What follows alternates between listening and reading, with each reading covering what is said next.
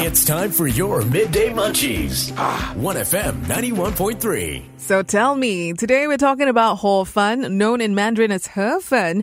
Which way do you like it? The one with gravy or without? Do you like it wet or dry? And of course, I asked for recommendations too.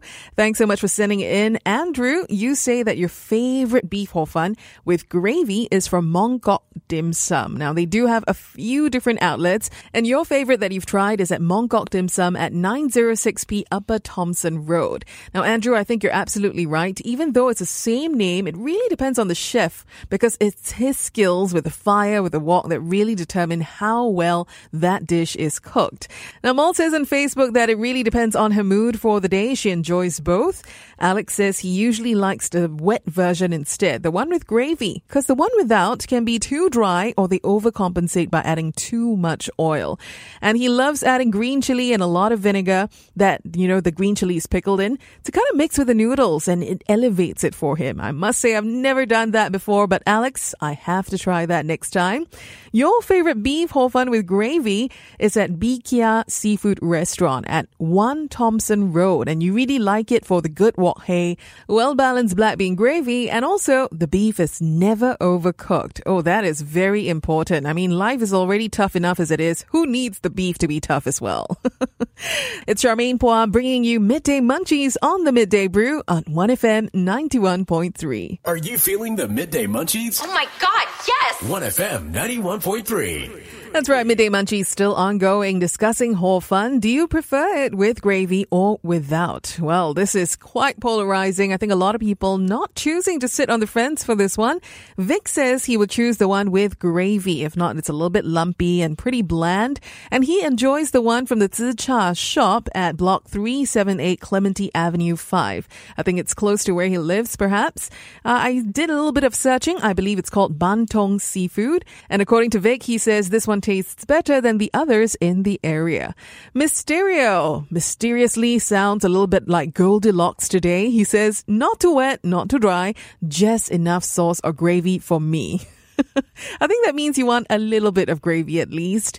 Jonathan says he enjoys the wet version, not just hor fun, but specifically Wa Tan Ho. But he also mentioned Yue Guang Hefen, and this one's the Moonlight hor fun, right? So honestly, I'm a little bit confused about this because I thought they were two different things. It's basically the same ingredients that go in, but it's when the egg goes into the hor fun. So for me, I always believe that Watan Ho usually has a little bit more gravy, and the whole egg is is cracked into the wok and stirred in at the last moments before it's taken off the fire. On the other hand, moonlight hor or yue guang to me is usually served with a little less gravy and the egg is actually cracked on top of the pile of noodles when it's already on the plate. So it's done just before serving. So I always thought it was two different type of things. You know, watan ho with the egg mixed in, yue guang he you mix the egg yourself. Correct me if I'm wrong, and we've got a few more recommendations coming your way as well. Stay tuned for it on 1FM 91.3. Are you feeling the midday munchies? I didn't know that I was starving till I tasted you. 1FM 91.3. Hey, it's Charmaine Phua with you of the Midday Brew. And yes, Midday Munchies ongoing. Talking about Hor Fun. Do you like it with gravy or do you like it dry? Well, Teresa says she likes her Hor Fun with gravy and seafood. And to her, a good one needs good wok hei, thick kway teow, and generous amount of ingredients as well. Now, Teresa says the two that she likes is Wing Seong Fatty Restaurant at 175 Bencoolen Street. Haven't tried that one. And the other one she recommends is at Hong Sheng Restaurant, which is located at 203 Toa Payoh North. Well, this one I'm very familiar with. It's right opposite our office. In fact, I'm broadcasting live from the lobby studio today, so if I look just outside the window, I can actually spot the stall. so there we have it. The one at Hong Sheng Restaurant that Teresa recommends at Block 203 Toa Payoh North also serves up pig stomach slices in their hor fun. So yes, I can definitely vouch for it. Very good wok hei and generous with their ingredients too. Now my sister is quite a hor fun freak as well, just like me. She enjoys Ipoh Tackhsin. They've got a few outlets, she says. There's one at Katong, Kelantan Lane, and also another at Lorong 6 Toa Payoh too. And I hear the Moonlight Hor Fun is their signature dish. Now, Wendy says on Facebook she votes for the wet version. Hin fried hor fun at Ghim Moh Market is her pick.